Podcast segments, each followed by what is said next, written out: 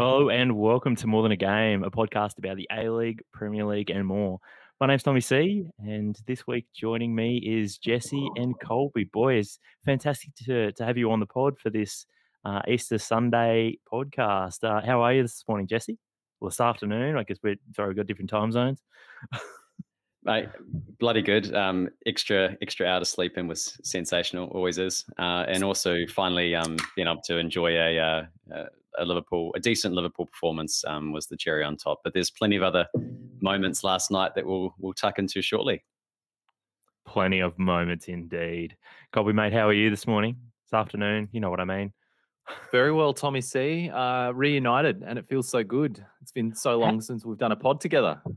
I, I think the last one was I think that um it was lunchtime for me, and because of that, there were aircraft pretty much taking off at regular intervals, which didn't make for great audio quality. I've got to admit, but um I, I think that was the last time we were together on on the pod, wasn't it? I know, just just happy to be here. All right, mate. Uh, bumper pod this week, uh, fellas. So we'll, we'll get straight into it, shall we? Uh, Jesse, what stood out to you uh, this week?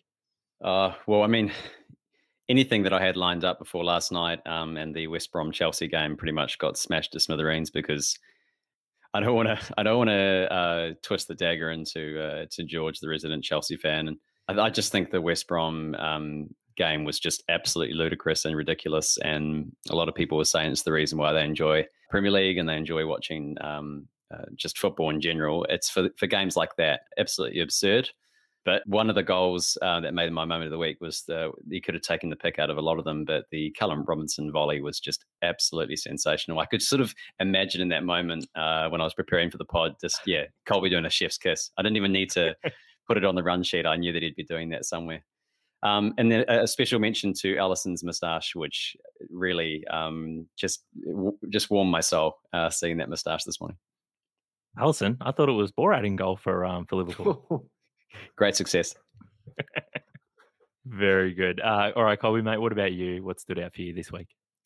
Uh, this week, um, well, I've had a I've had a bit of an eye on the uh, Sergio Aguero uh, farewell tour. Well, at least the start of it that's sort of been announced um, uh, th- this week. I think it, it, sort of all came out officially, and Manchester City confirmed that they're going to have a statue of Sergio Aguero alongside David Silva and Vincent Kompany outside the Etihad. And I just thought that's a brilliant moment. And it just uh, reminded me that, you know, the, the, sooner we can get clubs in Australia uh, in the A League um, and in the second division, when it, when it's, if and when it eventually arrives, um, owning their own stadiums and honouring um, the legends of of their clubs outside of the stadiums. The, the, sooner we get that, the better. Because you know, as a Brisbane Roar fan, I remember when Matty McKay retired, and people saying like, "Where's his statue outside of Suncorp?" You know, you've got Wally Lewis out there, and you know, you've got the you know the the the immortals from like the, the Queensland State of Origin teams and murals and things like that. But where's where's Matty McKay out here? Come on, where's Thomas Broich? Um, and and the sooner we can get our own stadiums and start honouring um, our, our club legends, the better. We've just got Puskas uh, hiding away in the MCG car park. Just you have to some, really seek Pushkas out, hey? Just just in some bush somewhere. Um, I was just going to say, boys, call him Bushkas? Bushkas. oh, jeez. just thoughts on the Aguero statue. I mean, you know, what are you going to do to get a, a stand then after you? I mean, if not the stand, um, what about an aisle or a, an Aguero? Um, what do you think? Jesse in fine form already. Um, if, if there was one thing that stood out to me about that, it was that um, it was just another reminder that um, uh, Manchester City's city, uh, history started in 2010. So uh, I think everyone can get on board with uh, an Aguero statue.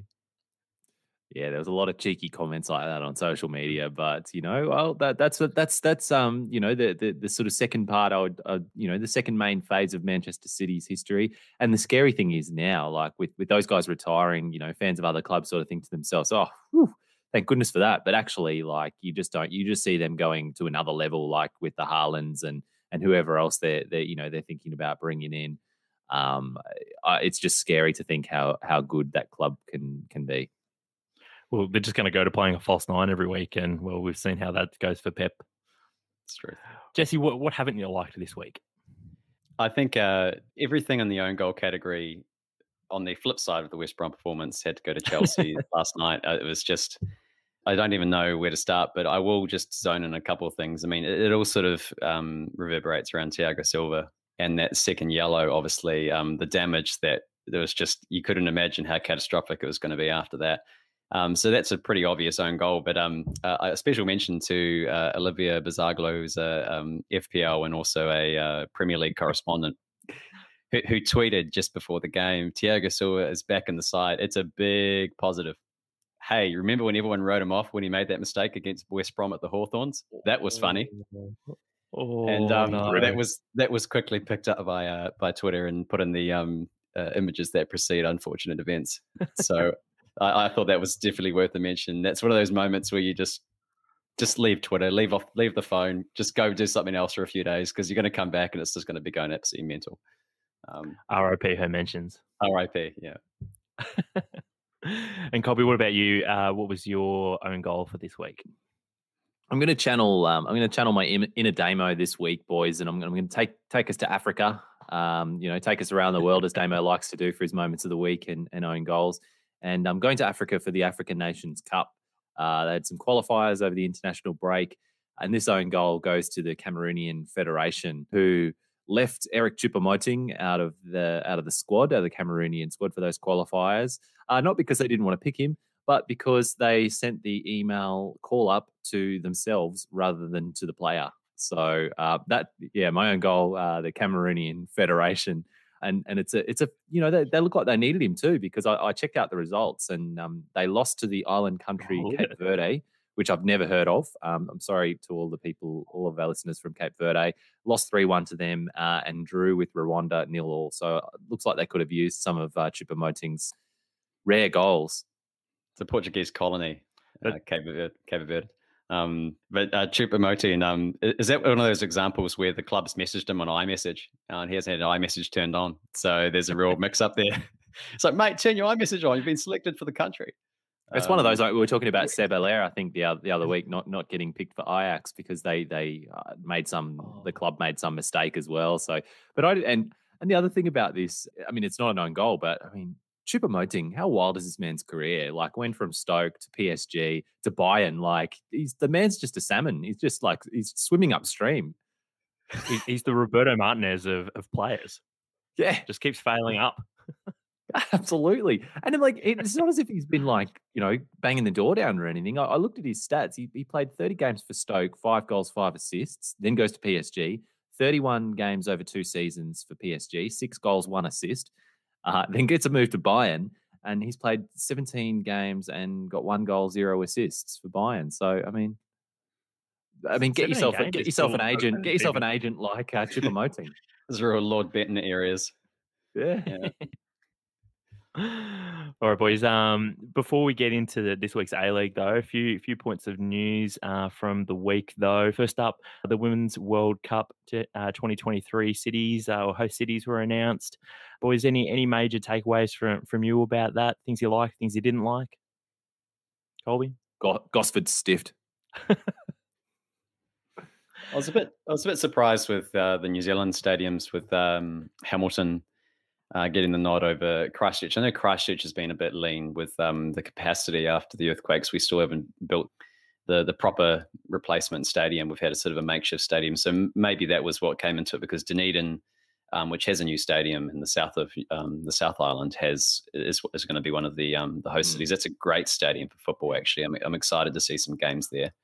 New Zealand is probably flush with fantastic rectangular stadiums. Am I right? Well, the, this, the Dunedin Stadium, which was built kind of just after I finished studying, so it's been there for about 10 years or so. Um, that is a cracking ground, and it's also got a roof and um, glass to allow the light come through.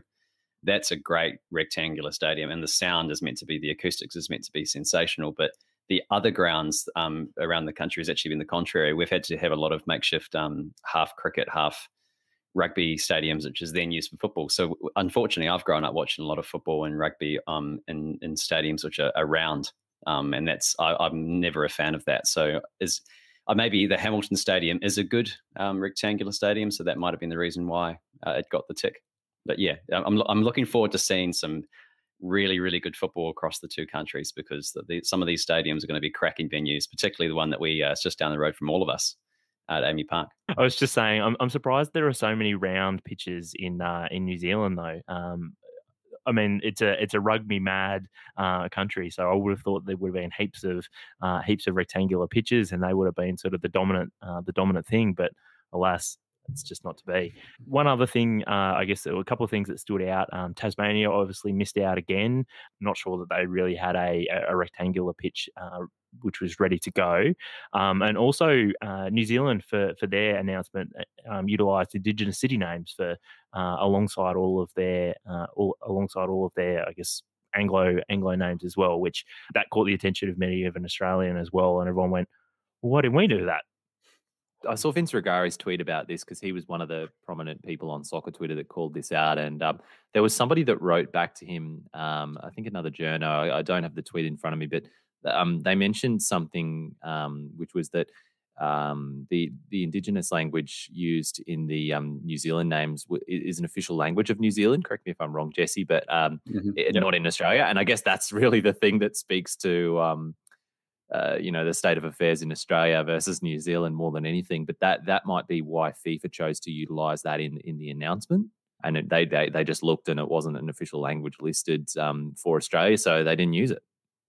Just went straight to the Wikipedia article. Or, yeah, no, just just English. Okay, yeah, we'll just uh, no, okay. okay, no worries. Yeah.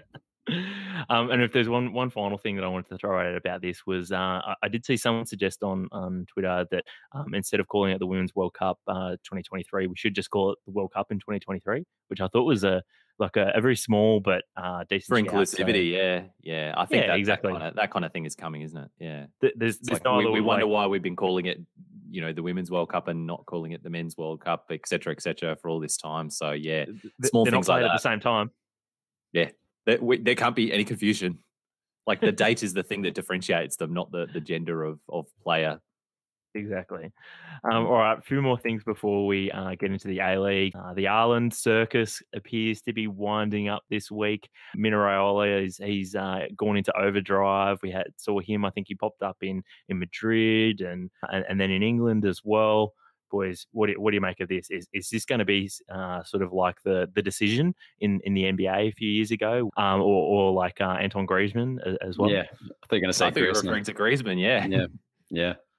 No, it was LeBron. It was LeBron where he and like two other guys were just like, nah, like we just want to win rings, so we're we're going to go to Miami, and all three of us, like it was like the three biggest players at the same time. Yeah. Where's Damo when I need to talk American sport? yeah, with with the Haaland thing, I, I just think that this is just the beginning. I mean, like there's just there's absolutely no rush for anything on the Dortmund side um, to be moving. There's they've still got plenty of business to do, and they've got the Champions League coming up, and there's no incentive for them to to um to get started. But they'll, they'll be um they're in a great position, Dortmund. I mean, they can make an absolute fortune off this. Um, and Raiola's um, some of his comments. I was listening to another podcast that was talking about Raiola, like just specifically about him and one of his comments was with Haaland is that he actually thinks that maybe he could have skipped Dortmund and gone to a bigger club straight away, which obviously, you know, the benefit of hindsight. Um, but he, he, eh, you know, obviously as his agent, he was confident that maybe he was actually ready, didn't realize, but he was actually ready to skip that step and go straight to to a Real Madrid or Barcelona. So with those comments kind of circulating at the moment, um, it just adds fuel to the fire as to where he's going to go, and it also just means that Dortmund, I mean, Dortmund will be resigned to, to losing him, so it's just about how much are they going to get? I mean, they could buy insane amount of um, talent with the money they're going to get from Haaland. Put some respect on every- Dortmund, Raiola. Uh, and and I'll tell you how much they're going to get. They're going to get 150 million euros because that's the price that uh, Dortmund have set on him.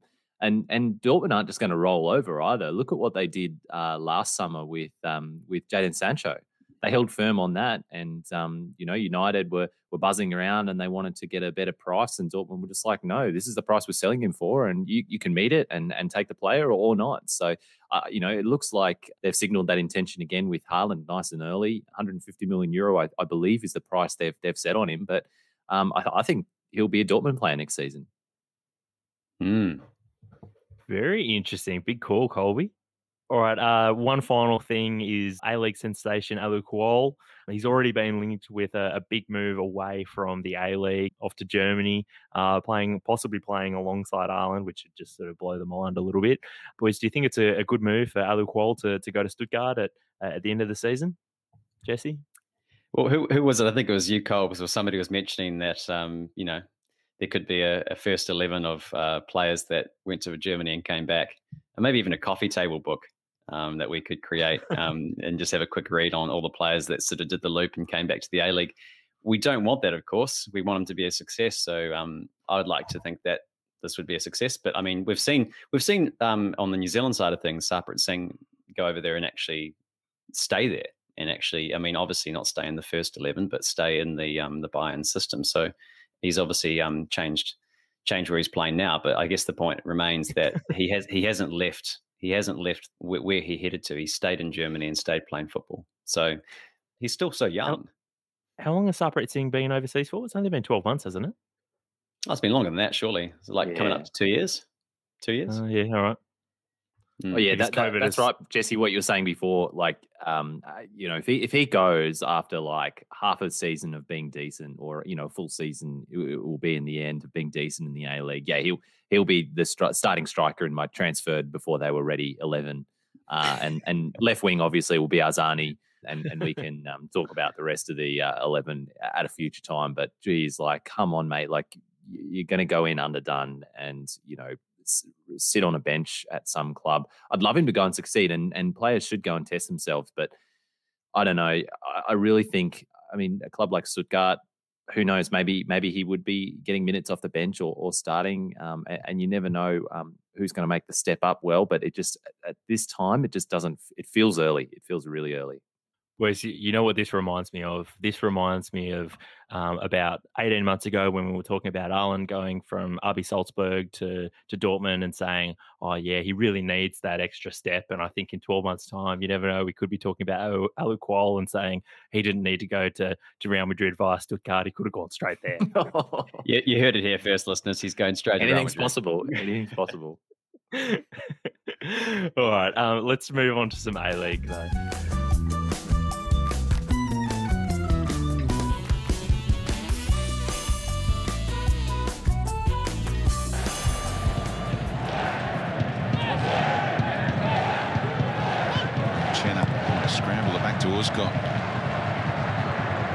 Now they've got numbers. Diamanti knows Pierias has the speed down that right-hand side. Delivery back post for. Header, equaliser.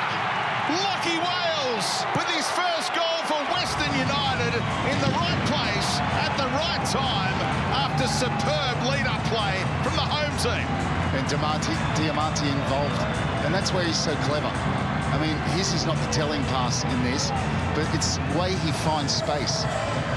That pass to Bruce, maybe a little bit overhead, hangs it up to the back post. Berisha does really well there. And the boots presence often draws the ball this side. Gave it away. Diamanti. Look at that. The crowd buzzes for Wales. Berisha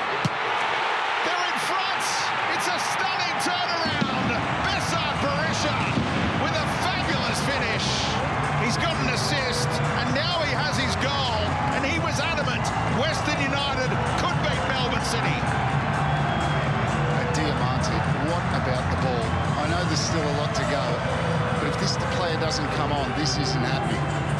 And that's what a key player does to you. Doesn't even look. Out to Lachie Wales. He's got plenty of space. He sees Berisha just darts in front. First up, the, the good teams Melbourne derby. Uh, Western United versus Melbourne City uh, opened up round 14 in the A League at AAMI Park. Goals from ex City prospect Lachie Wales um, and Besart Berisha gave Western United a really good comeback win. Boys, what was the turning point for, for Western United though? Um, the turning point. The turning point was City missing about three or four chances. Nabbout should have had two of his own. Um, I think Noone could have had another goal. Like they they they went up early and they were they were throwing everything. But um, I, I, thought Melbourne City were a bit wasteful. I mean, credit to the Woo, they're still at to score their two goals and and turn it around. But um, yeah, I think that, that the turning point really was um, uh, City just being wasteful in front of goal. Quite a contrast in st- styles as well, because I mean, City just love to keep the ball on the ground and finesse their way through, and the Woo just seem to have this this this drive or this gear that they go into when they just decide that they're like, okay, well, we're not going to go through them, so we're just going to hit it down the wing and cross it in, and and they just seem to just get like these really sort of working men like goals. That like the, the goal that uh, Lachie Wales scored was just endeavour getting it in, crossing it uh, in, header across the face of goal, and then he tapped it in with his head as well. So it was just, but that that last goal from um, uh, this is where they have that little bit of like cherry on top with Di- Diamanti with that un- unbelievable pass out to um to Bez. It's the Diamanti diagonal. Diamanti diagonal. Simply the Bears. Um, how about that finish, lads? Um, Mamma mia. Boys, boys. For me, I'm going to say that the the catalyst for Western United getting back into the game was actually Diamanti coming on because he comes on in the 57th minute, and then the 60th minute they uh, they equalise through Lachie Wales, as as we said. But then another five minutes later, um, uh, Diamanti, Wales, and Berisha all combine, and um, that that goal for me, that um, the winner for for Western United, that was up there. I thought with that Wellington goal from I think two weeks ago in terms of fantastic counter-attacking football. It was an absolute peach of a goal from the pass. Lachie Wales just doing something simple, and Besart Berisha with one a great touch to bring down the ball, and then two just a fantastic finish as well. It was oh, we could eulogize we could eulogize that pass all day, but I think the thing I love about it the most is that I think sometimes in football when players get so technical, they don't just hit it first time they they sort of like they love to take a touch and get into their patterns, and and sometimes that's fine. Like, but sometimes on the counter attack, um, we saw this uh, a month or two ago when Shaqiri did an early ball to Salah, and Salah tapped it. In, I think in the West Ham game, it was just because mm. he took it first time. Because he took it first time, it was that's what made the goal. And I think it was a similar thing here. Like I just love the vision, but I also love the fact that he didn't muck around, um, and he just he just played what was in front of him. So it was a really natural kind of um, piece of play by Diamanti.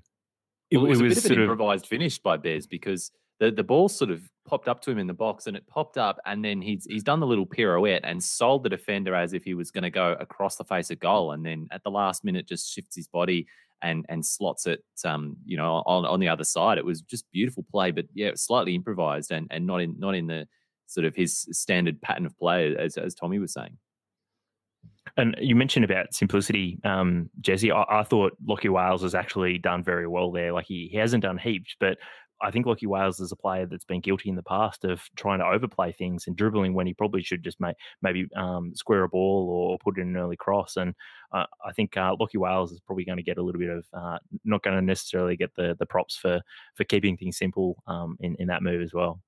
And let's face it, Lachie Wales doesn't get a lot of praise, so um, credit where credit's due for once, I think well, I'm going to take I'm going to take credit for that goal because I trashed Lachie Wales two weeks ago on the pod, um, saying that he hadn't he would scored three goals in close to like four thousand minutes of football or something like that. But now he's got four goals, so I mean, you know, good on him. This is this, this could That's be the start of something great. That's the thing when you guys aren't on the same pod. There's no one to defend Lachie Wales. So, yeah, I know. Um, welcome back, Tommy. The Lachie Wales bloodbath. Here's your right of reply, Tommy. the floor's yours. um, it, it, was a pretty disappointing result though for, for Melbourne City. It was an opportunity for them to not quite go top, um, but they they would have been able to jump up into into at least second. So um, pretty disappointing result for them after they'd won six on the bounce, which um, was uh, a league uh, top in terms of uh, form. But the other the other team that was had also won six on the bounce was Adelaide, and and they travelled to to Central Coast. Um, in was what was really the uh, top of the table team versus um, one of the form teams in the league. And uh, those who tuned in, I've got to say, I reckon they witnessed a really fun game of football between two teams in great form. Um, and for those who remember early back in the season, not not that long ago, but um, this was a far better game than the last time these two teams met. Remember that absolute shitstorm of a game where Adelaide just jabbed three shitty penalties, um, and they were three actual dodgy penalties, not um, Sydney dodgy penalties. Uh, for those that tuned in last week, um, but boys, uh, what was your favourite moment of this game? And, and there were many moments. Jesse it had to um had to be Kuol running into the crowd and just the the crowd going absolutely nuts. Um, yeah, that was pre- And pretty. he's done, um, the, he's done the hook it into my veins in the Yeah. end as well. yeah, yeah. I mean, like the, uh, like the the the the the, the Simpsons um and the A League, like it's that handshake um handshake emoji, really, isn't it? Like they just they, they just go partner in hand. Um, so many crossovers, but I think it was a sensational moment because obviously um, at that point the the Mariners were actually probably pretty content in getting back into the game and and and- and squaring the game. So that was just an absolute cherry on top. And the forgotten player there, I think it was Nisbet, wasn't it, that um ran to the byline and just never gave up. Um, uh, to quote the commentator at the end, he said that they um they just won't back down. The Mariners. It's like a good Tom Petty song. Um, yeah, that was a great example of just he just wanted it more. And um, yeah, I, I thought that you know it's always great to see when attacking players just go right to the byline and just don't give up. The goalkeeper, there's always an error in a goalkeeper if they just keep going like that. So good on them. I'm glad you brought up Josh Nisbet because uh, I think it was Harps who was on commentary for this one. He called Josh Nisbet the work experience kid, which, um, given that he's been, given he's been one of the best players, I think uh, for for the Mariners this season, I think um, that is a massive uh, under under undersell of how good Nisbet has been. Maybe that's why he's so so hungry. He's he's looking for uh, for a full time uh, gig either get- at the academy or on the squad. Man doesn't get paid. but uh, yeah, I thought that was massively disrespectful to to Josh Nisbet because I think he's been fantastic and um, even uh, not just considering height, I think he's been fantastic. Full stop. Yeah, and Um, um, Jesse was Jesse was talking about Nisbet and not giving up, but I think that was, um, you know, yes, yes, Nisbet deserves a lot of the credit, particularly for that winning goal. But the whole, like the resilience of the whole team and the belief of the Mariners. So they had a pen saved. Matt Simon had a goal that was offside. They had one, two goals, yeah, that were offside. One cleared off the line, and this is before Adelaide went ahead. Um, and they go behind to Adelaide, who were themselves on like a six match or something winning streak and the Mariners were already without a win in three games, and the heat had come off Kuol a little bit, and then to turn it around like that in the last twenty minutes, the belief of that team is just absolutely incredible. Sorry, Colby. My my two uh, was that they had two penalty saves. So Oh, two Joe- saved, yeah, yeah. Joe Joe Gauci, I think has I think he saved like three penalties now for Adelaide. I, I think he saved one uh, last week or two weeks ago or three weeks ago or something, which is a pretty incredible run for a goalkeeper that's still only think played less than ten games. I think in the league, he's almost saved more penalties than than games played. Tommy, I believe Um, the commentator referred to him as Gauci the Great. Um, Uh, um, sorry, sorry, Colby. So, um, to to revert back to your point, though, um, you, you're right. Like this Mariners team, they they are very resilient, and there's lots of quality, and and we can see that like this this is a very different Mariners team to what we've been seeing over the last few years. Uh, Do you think this is this is the moment where the Mariners are, uh, start to think? Okay, can we actually win this thing? As in, win the league? Well, I mean, they've shown that they could beat anyone on their day, and I mean, in, in the A League, especially when it comes to finals, that's what you need to do. You need to be able to dig in and get a win. So, yes, I don't see why not. Jesse, I think everyone's just waiting for this to this this Cinderella story to go off track. Um, but the um, they just won't they, they they won't back down against use that phrase. Um, they, they they the thing I, I find impressive about this is that you know we can't gloss over the fact that they were one 0 down. And and just going on to what Colby said there is like if you want to win in the finals and you want to go uh, you you want to go all the way, you have to find a way to win, um, even when you're um when you're down. And they were one 0 down and they turned it around. I think we we haven't even mentioned Bozanic, um, and his That, um that was next on my list, Jesse, but go on. that that was the contribution, obviously that. Um, started the turnaround, and it was a real kind of um, uh, just following on your comments before, Colby, about um, uh, the way they were playing and and their um, their attitude. Like I think one of the things I really liked about it is that they'd they'd sort of had a um, a, a counter attack just before that goal, and it fizzed out. And but there was still so many Mariners forward that they just kept throwing people forward, and that was the reward. They the the defense hadn't set, and Bozanic found a little bit of space and scored. So it was positive football. So again, like they were pushing for the equalizer, but it just sort of um, embodied the way that the Mariners are playing at the moment. There's a lot of confidence. And for Bozanic to come in as well, Jesse, like like I remember in the preseason when we were all previewing the Mariners, um, in our season preview. We was like, okay, Bozanic is you know their the only real signing of note that they've got in. Um, what, but what's he going to do? Like, he's not going to really move the needle for for the Mariners. They're pretty much an unchanged lineup from the one that either won the wooden spoon or finished second bottom wherever they did the season before and years and years before that. So, but um, you know, he's come back to the club. He's he's got the armband on. He's been an absolute rock for them in midfield, um, and now he's just coming up with important goals. Um, incredible.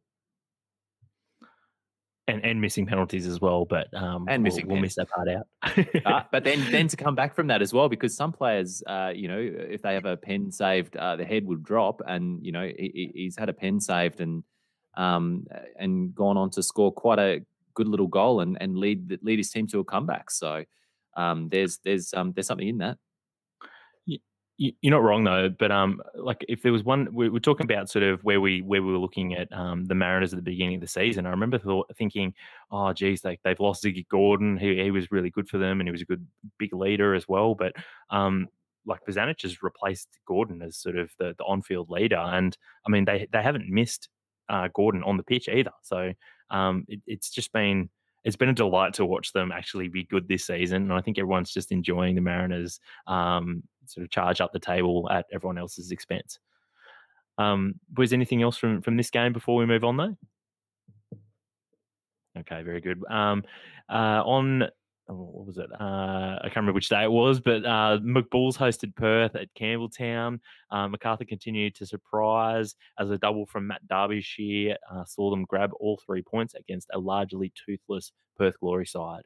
Um, the result sees the McBulls jump up to second.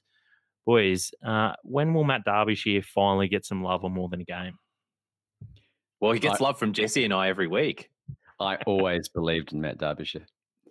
Um, no, um, I actually, to be honest, I haven't had much of an opinion on him. I mean, I think I've managed to just miss the weeks where um, Damo's absolutely ripped him to shreds. So I, every I- time, every time I'm on the pod with Damo, I always ask him this question, Tommy. Um, I'm just like, I always ask him, how many goals is, is it going to take for you to put some respect on Derbyshire's name? And and Damo told me last time we were on the pod that Derbyshire is just his non, his his non boy. We don't know what that's like, what, what a better name for that is, but no matter how good Derbyshire is, Damo is just never going to be on board.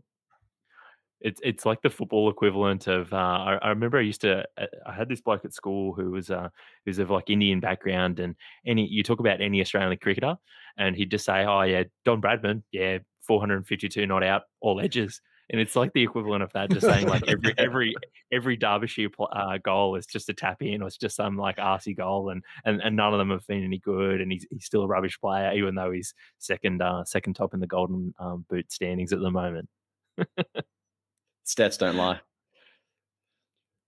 No, they don't. Um, but uh, like uh, two things I guess stood out for me in this game. One, Fornaroli just couldn't get into the game, um, and although Castro and Armiento were, I thought were Perth's probably best players, um, Perth really they, they didn't really offer a, a huge amount, and uh, I think the season's at a bit of a crossroads for Perth because I think um, uh, probably a month ago everyone thought, oh yeah, Perth they're looking good for the for the top six, and they had a whole bunch of games to to catch up on, but they've just kind of fallen in a heap in in the last uh, half dozen games. They've, they've won one in the last five games, which would be really disappointing, I think, for for Perth.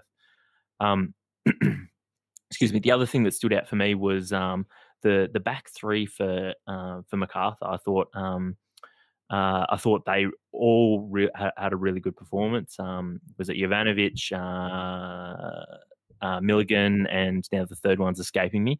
Um, but I thought the three of them were very good defensively, but also um, it, in particular, I thought all three were very good uh, playing the ball out of defence. They seemed to just cut um, cut through the the Perth press and really like it wasn't there, and, and and maybe that's more indicative of how how bad the Perth press was. Um, but I thought that uh, that was something that stood out particularly for me. So. Um, um, McBulls are up to second now, um, which I've got to admit I- wasn't predicting that they would they would be second at this point of the season. So um, really positive signs, I guess, for Ante Milicic and, and the McBulls um, as we enter, I guess, the second half of the season. Um, was anything else that you, you boys wanted to mention for this one? Just the um the abbreviation in the name Mac Per. Um, it kind of sounds like your laptop, Tommy, when you get Football Manager uh, lo- loaded up. get that get that caller fan going. Um, yeah, just thought you thought you'd uh, throw that one in there.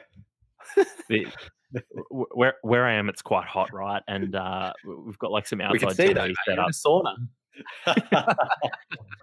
the, the other day, some friends and I were watching um, the the Premier League or the A League out um, uh, outside in the in the morning, and it was getting so hot that like my laptop was was battling with the heat to the point where I had to rest it on like a couple of uh, bottles of uh, frozen water that we got it out of the freezer. So um, you can just imagine how much uh, the old MacBook struggles with Football Manager in this heat. Oh, absolutely. MacBook, Mac Bulls both struggle in the heat.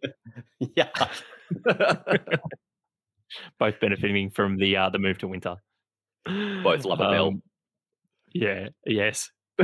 uh, all right. Uh, one one final A League game to review, and that's Brisbane versus Western Sydney. Uh, a one-all draw um, in the single Saturday fixture. Uh, this one in Brisbane. Boys, this game wasn't uh, meant to go ahead because of the the Brisbane COVID lockdown, and I've got to say, some would probably say that it shouldn't have gone ahead. Um, fair comment, Colby. Yeah, correct. I would have I would have been happy for this one to be postponed. Um, Western Sydney were in some pretty good form, and um, when that Kwame Yeboah goal went in, it was all Western Sydney, and I thought they were going to um, run riot, especially because Brisbane had Aldred and Gillesphey out with injury and suspension. Um, I thought, oh gee, this is this is going to be ugly. But then Brisbane sort of got back into it, and um, particularly through Joic and um, Riku Danzaki, and I thought, okay, we could be on here. But then it just it just fizzled after that, and um, yeah, with without a without a focal point in Scotty Mack, he he came back for the club this week, um, and you know that was an encouraging return. But previously, you know, in the eight games that we haven't had a win um, without him in the team, um, we, we just didn't have that outlet going forward. And uh, even though Brisbane, um, you know, it was all Brisbane in in the sort of second half in particular of this game, it was just never going to go anywhere. And uh, yeah, it turned into a bit of a snore fest. Yeah, disappointing, I guess, that it was the the single Saturday game for a lot of people. So, um, yeah, if they weren't out uh, visiting family uh, in in the regions or whatever, this was the A League game for them for them to watch. So, Can we can we just get a, a shout out to one of the wonders of the world though uh, on that performance, um, Champ Nessie? Uh, surely he was. surely he's a lock to go into Wanderers folklore. Um, some absolutely sensational um, uh, well moments moments from him. Um, I know that'll just go straight to the highlight reel, but um, he looked he, he looked He was decent, and he- electric. Yeah. and he, and that was a really nice that that first goal was was mostly him. I mean, it was a lovely finish, um, but mostly him. Yeah. Pues, pues is that g- uh, is uh, Champness got to be one of the first names on the sheet now for for Brisbane Roar moving forward? Got to be. He was um he Warren Moon often plays him off the bench, but um yeah, when he's in form like this, you you got to you got to get him on there. And and this is the thing that Damo's been saying about the Roar and about Warren the way Warren Moon manages. Damo's sort of not convinced that Warren Moon is um necessarily playing the playing the boys who are, are in form. And um yeah, I, I'm not sure he is either. And I'm not sure that Warren Moon necessarily knows whether Joey's going to sort of come off the bench and run at tired defenses or he's going to start because he's in great form and i just think that's one thing that that needs to be sorted out and we need to get into some kind of a rhythm Fair enough. Uh, pretty decent shout there. That really, in either way, whether he's coming off the bench or he's starting, I, I think it's either way, it's going to be good for good for Brisbane. i'm going to go with Um, champ nessie from now on jesse though Hundred percent. Um, alrighty, boys. Any anything else before we move on to the the big blue? Alrighty. Um, look, plenty of uh, plenty of A League still to to come this round. We're not going to preview all of them, um, despite what I might have said in the in the run sheet, boys. Uh, we'll, we'll just preview quickly the uh, we'll just quickly preview the the big blue though. Um, obviously, Melbourne victory rooted to the bottom of the table. Uh, Sydney in Rooted sixth right. place, sixth place with uh, two wins from their last five. Boys, can you see anything other than a Sydney victory here? No. oh I mean, I mean, Uh, I unless would- unless unless something. I mean, we've seen some strange results already this weekend uh, in different leagues, um, but I just I can't see it. Give us a score prediction then, boys. Jesse, you first. Two 0 to Sydney. Colby, three one sydney for me I'm going to go 4 0 to Sydney. Oh, sorry tommy the only the only thing um in melbourne victory's favor and going against sydney is they've just been a bit wasteful in front of goals themselves. And uh, the likes of Costa Barbarouses uh, and Trent Buhagiar have not been quite the outlets for goals that we thought they were going to be from for Sydney. And and I don't think um, the, the club were expecting Babo to carry too much goal scoring weight um, when bringing him back.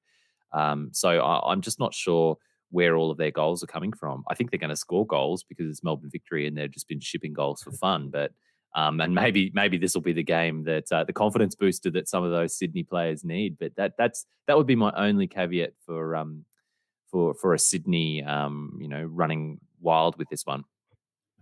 Uh, it doesn't really matter what uh, Barbarouses and Buhagiar do when uh, Babo scores four goals. So there you go.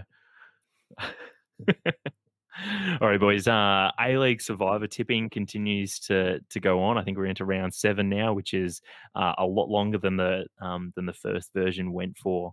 Uh, Matt Olson and HSN continue to duke it out. Um, Matt Olson jumped out to an early league this uh, lead this time around, um, and really with uh, both players uh, selecting uh, two uh, two of the same side in a couple of the matches, it means that this this one comes down to who wins in Melbourne City versus Wellington and Western Sydney versus Central Coast. So um, a little bit of extra little little bit extra riding on those two matches there if there's a draw in both of those matches, though, obviously it means uh, Matt Olson he takes out the the prize, though. So good luck to HSN and Matt Olson, and we'll be able to talk about this more next week. Hopefully, we've got a result. Please have a result. Um, all right, boys. Next on to the Premier League, though. Yokuslu, and he was caught on the edge of the box, was he? Oh, he was. He's and off. Thiago Silva with a foul, a second yellow card for the Brazilian. He's just come back from injury. He's off the field.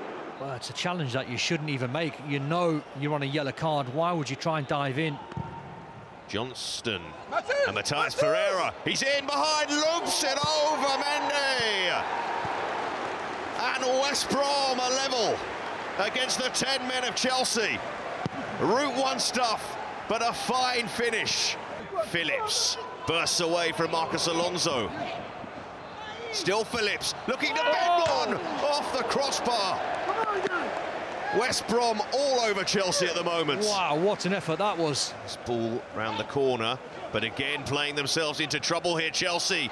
And there could be even more problems. It might break to Matheus Pereira's Robinson instead. Oh, that's beautiful. Matheus Pereira has done it again. This is incredible. I mean, how do you write the script? Chelsea cruise and win them 1-0 just before half time. West Brom score a couple of goals. Uh, okay, so uh, look, the, the big match of the round really was, uh, I guess, Leicester versus uh, Manchester City, uh, another top of the table clash. Um, but, but really, it was disappointing in, in really every way. The the first half was a real arm wrestle. Um, City just choking the life out of the game as Leicester were happy to sit deep and try to replicate their early season 5 2 win uh, from back in September. Um, but look, it wasn't nearly as exciting as that game back in September. Um, in the first half, there were uh, offside goals uh, for or disallowed goals for both sides, um, and, really it looked like still uh, City were were going to take this out. And um, yeah, it was. To, to borrow your turn of phrase, uh, Colby and Jesse, before the pod, this was really business as usual still uh, for City with them uh, scoring two goals in the second half.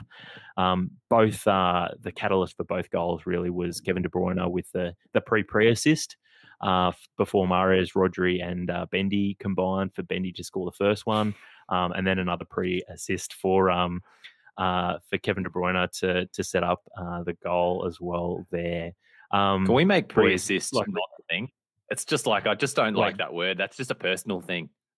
pre assist or the pre pre assist? Pre assist. What, what do you sound right. Do you prefer the assist to the assist? Yeah, assist for the assist. It's a bit harder to say, but it doesn't sound like pre cum.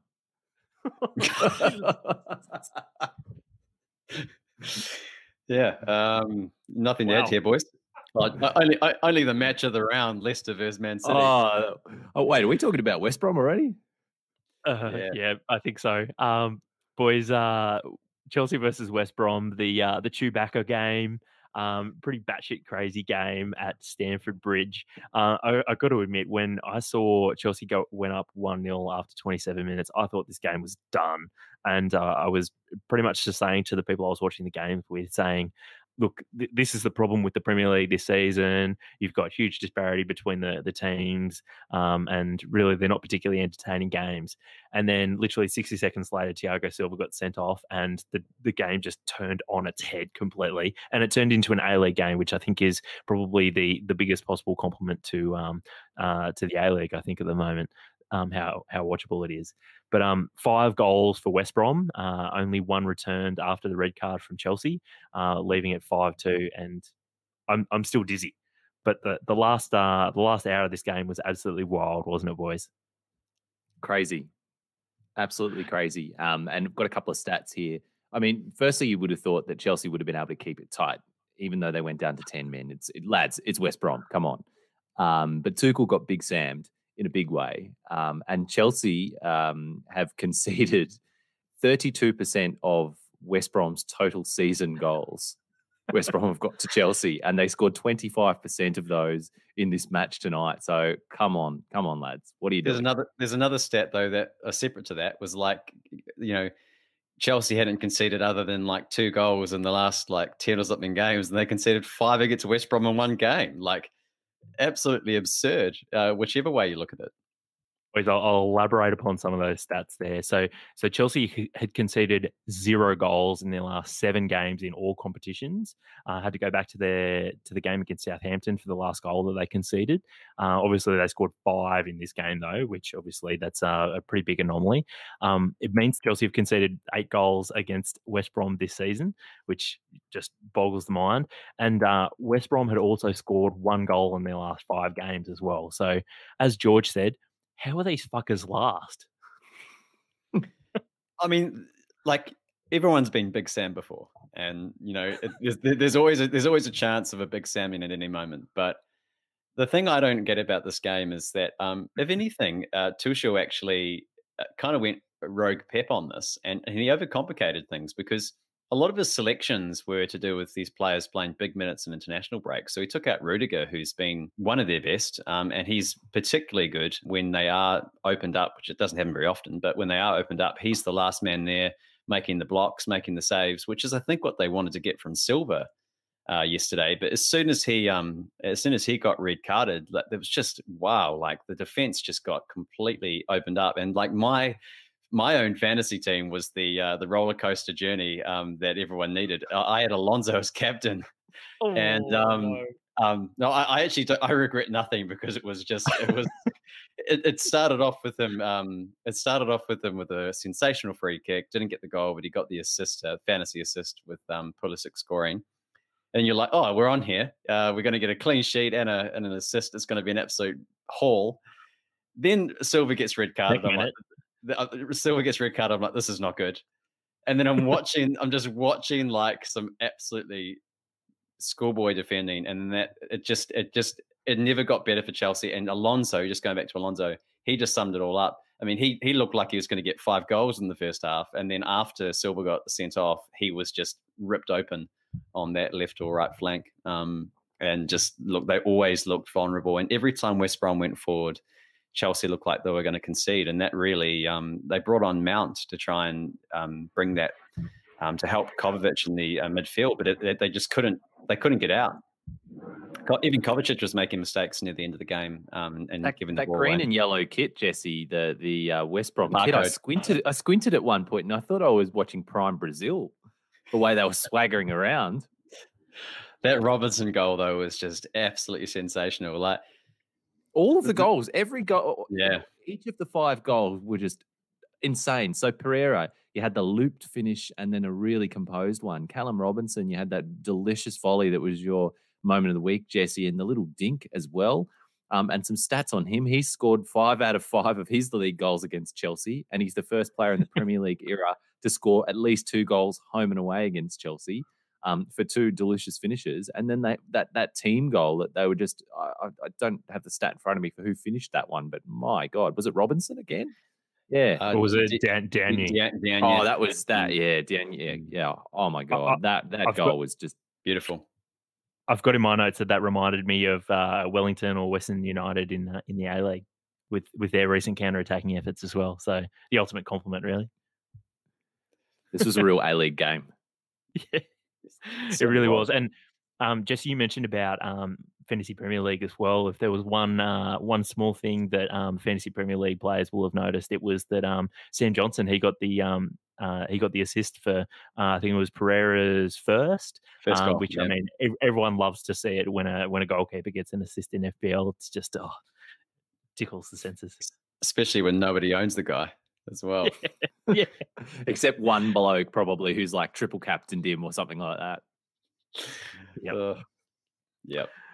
boys, pretty pretty wild game, and it was it was the match of the round. It was far more exciting than I think anyone could have possibly predicted. Um, I'm glad we opened with that. yeah. Me too. Me too. Yeah. the magic of Um, editing. Uh, also, we had uh, uh, in one uh, the other match that was played last night was uh, Leeds uh, hosted Sheffield United in the the Yorkshire Derby.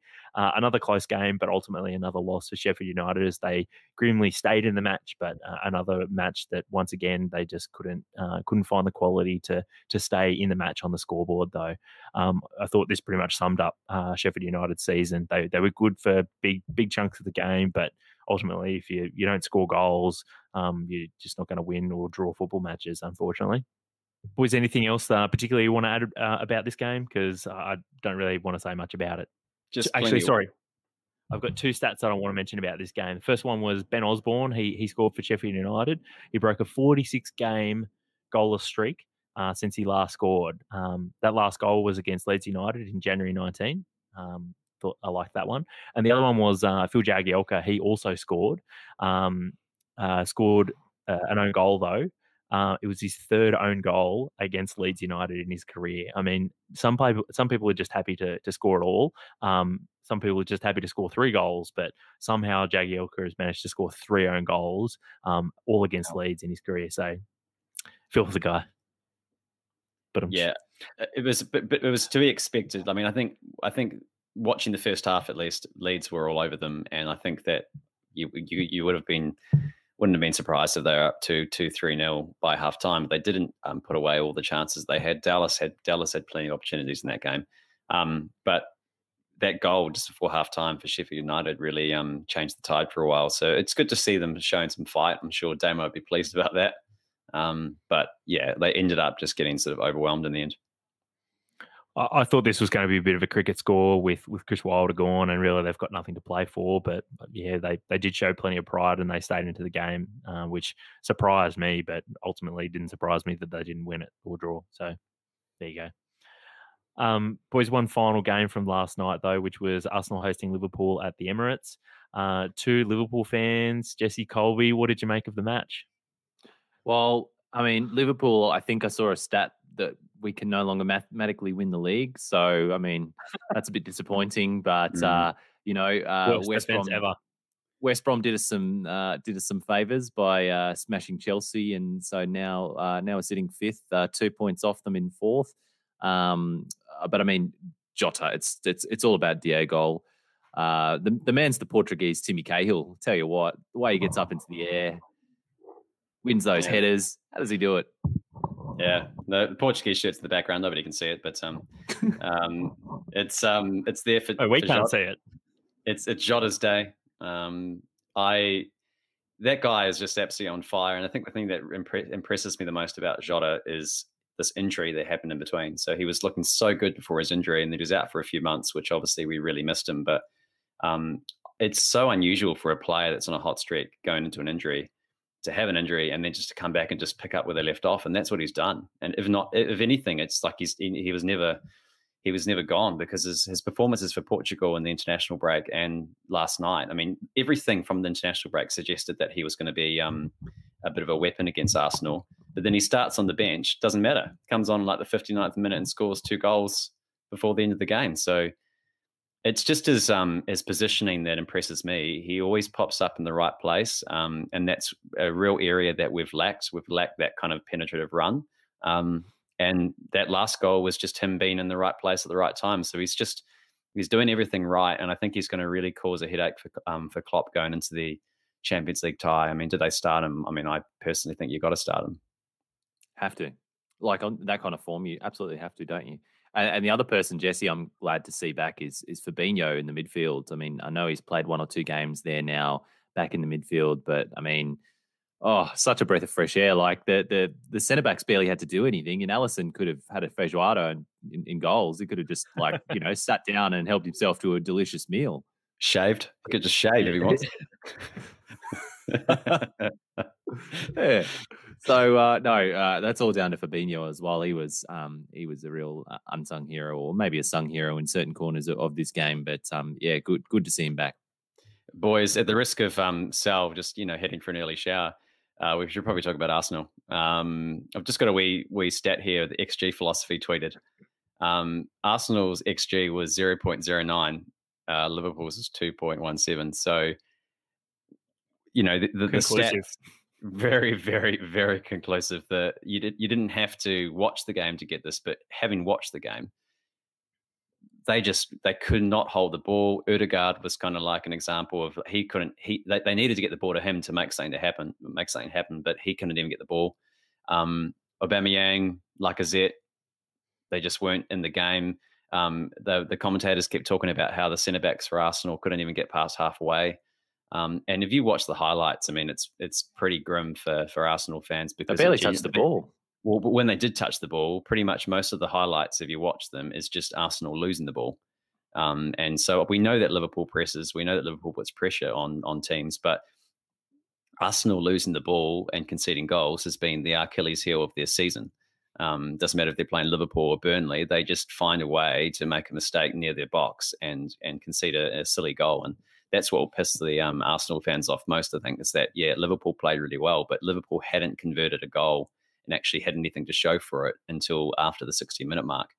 Um, so Arsenal would ha- had, had sort of hung in there all the way to the second half, and then it was just it was just errors. Errors let them down, and Arteta will be really worried about that because they um, they've actually got really good fixtures to finish the season. They're still in the Europa League, but that's not that's not what the kind of form you want to have going into their their game midweek. Yeah, boys. Um, you mentioned about um, I guess the midfield, and, and it sounds like they did a really good job of uh, of shielding the the back four. You had um Kabak and, and Nat Phillips. Um, they've obviously kept a clean sheet as well. Good performance from them, or just didn't really have to do much. Much more you you've got to say about this one, really, or uh, just I just um, I think it's t- it's it's that time of the season where coming off the international break, you don't know what to make. I mean, we've still got games to be played this round, obviously, um, but you don't know how your team's going to line up. I think it's been a great break for Liverpool. Um, um, we'll, we'll see in the coming weeks how how good a break it's been. But I think we really needed to um, uh, basically you know recharge and and rethink our strategy. So it's been good for us. But I think um, the performances so far have been pretty random, and I think now we're going to start to see a really spicy top four race. Um, and and that, that Chelsea result has really opened the door for a lot of teams. Uh, Liverpool's one of them, but not just us hundred percent. So, um, Jesse, you're looking at the, the table now. So Liverpool have jumped up to fifth with that result, um, and Chelsea obviously uh, dropping points as well. It means that Liverpool are only two points behind Chelsea in fifth. Um, however, West Ham, Tottenham, and Everton all have at least one game in hand. So, so Liverpool it's good to be. I, I, personally prefer to to jump out and get sort of that uh, bit of an early early jump on your competitors and and be able to to sit there for at least 24 hours. Um, but it's going to be interesting. I guess the the pressure is really on West Ham, Spurs, and Everton now to be able to get um, results against their respective uh, or in their respective games um, in the next couple of days. So, going to be very interesting to see how this top four um, uh, race plays out over the next uh, two months.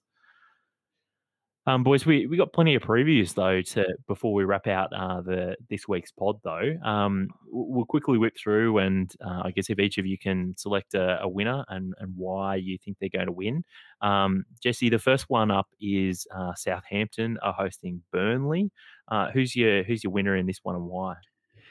Southampton's been going really um, all out in the cup competition, and uh, Burnley needs the points. Um, so everything points to Burnley putting in a great performance. I had this done as a, uh, a 1 0 Southampton still. Um, but I've heard, I think Ward Prowse is carrying a, a niggle and might not play. And I sort of, I'd kind of based that prediction based on Ward Prowse providing some magic um, somewhere in the game from a set piece. So it could end up just being a nil. So I'm going with one nil Southampton, but I wouldn't be surprised if it's just a nil or draw. Uh, probably a good point for both teams something that'll blow your minds, uh, I think, a little bit here is Burnley and Southampton are on not only the same points uh, at this stage of the season, but they're also on the same goal difference as well.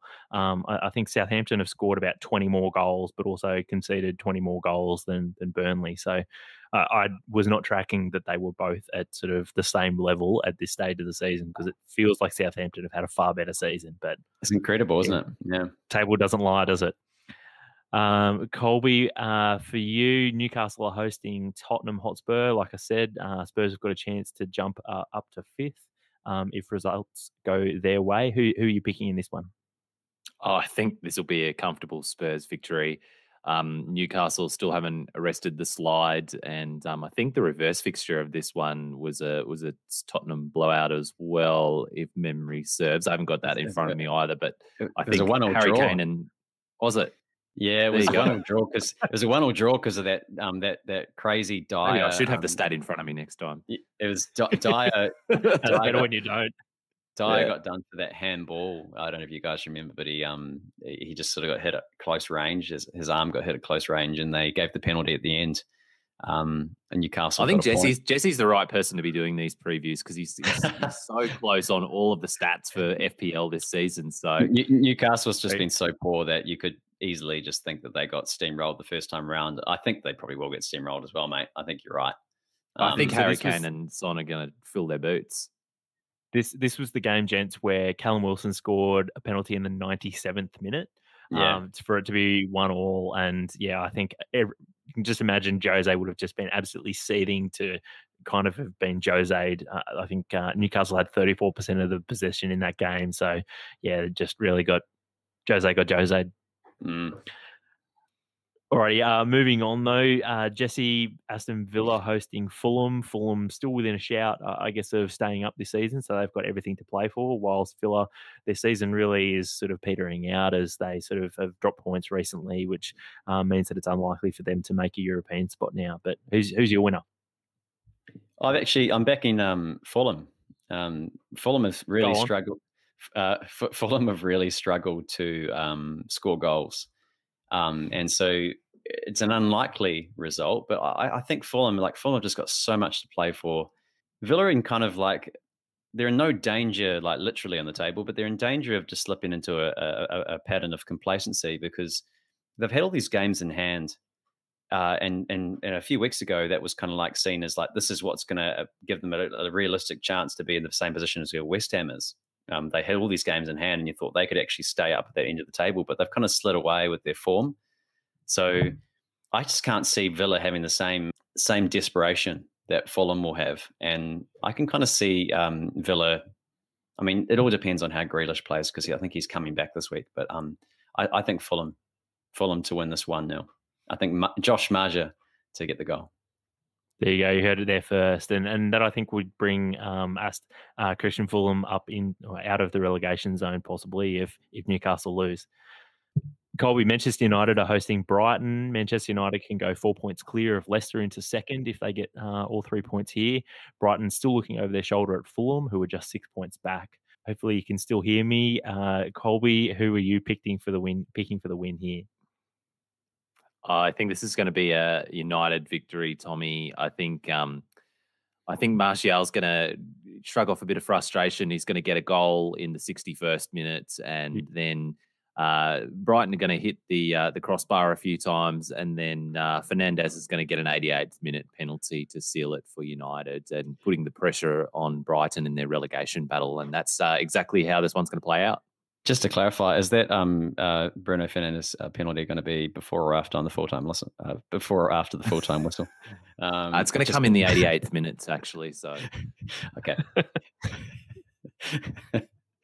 oh man, um, I could, I kind of agree, um, but but but Brighton, like Brighton, have been perky recently. I I, I don't know.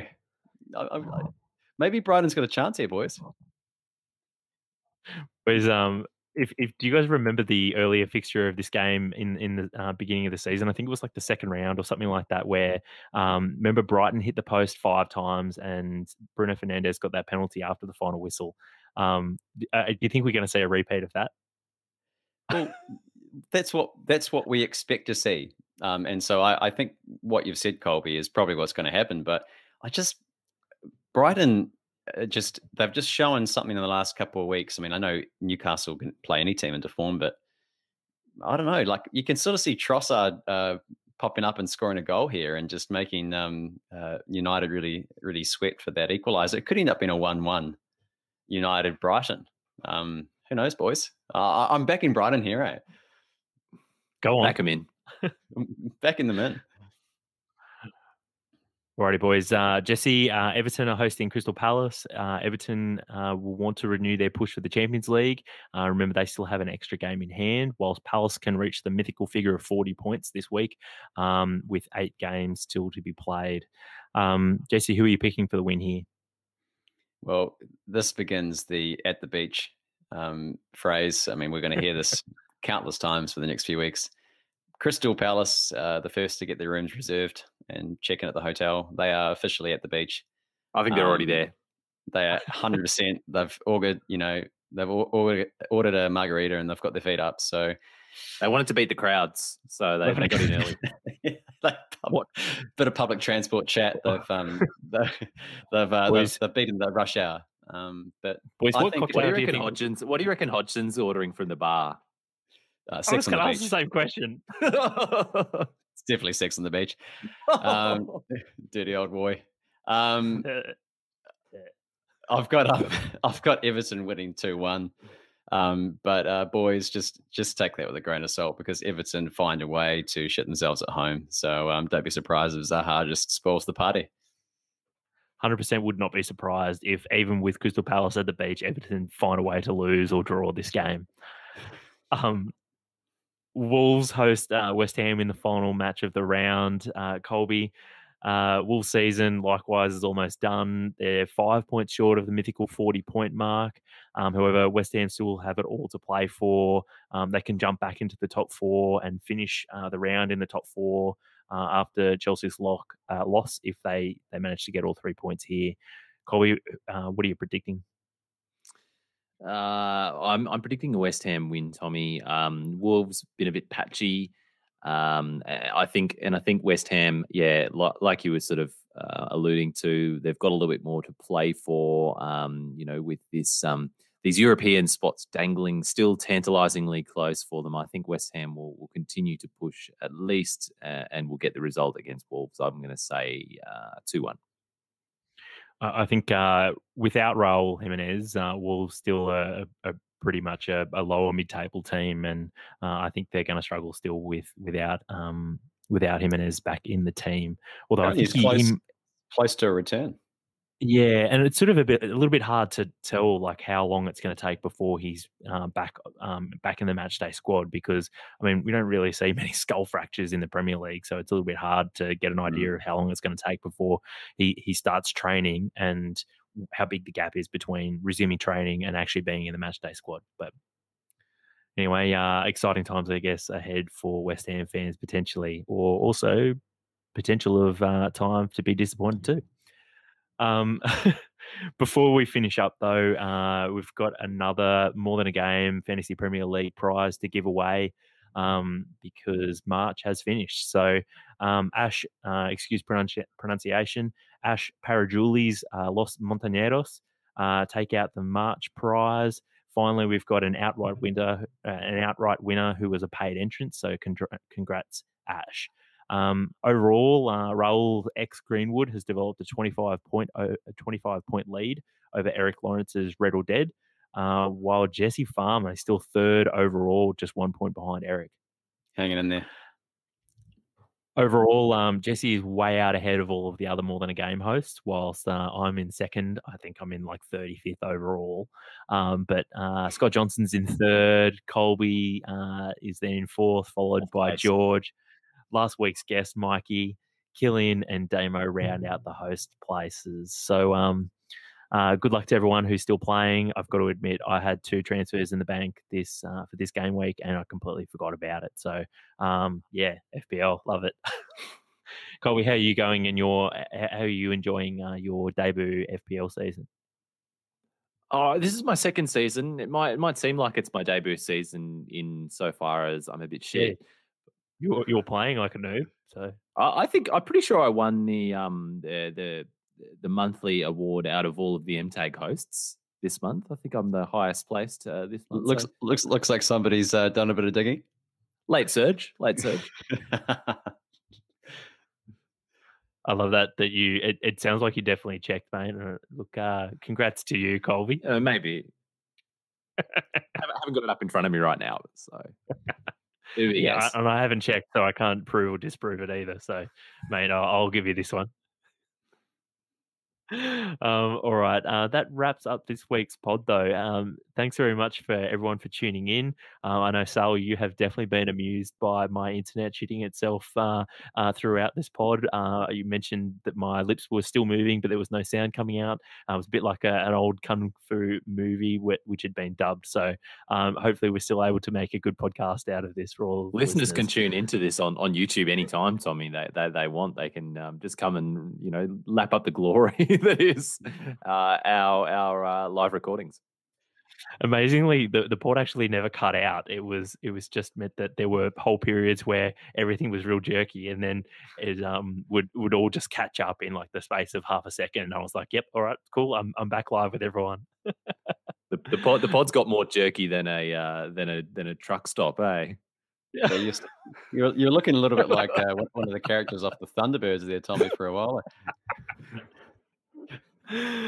Oh dear. Well look that is just i guess the magic of, of live tv and uh, live podcasting really isn't it? But um, thanks everyone for for joining in. Fantastic to have you on the pod again as always colby you and i at the same time together.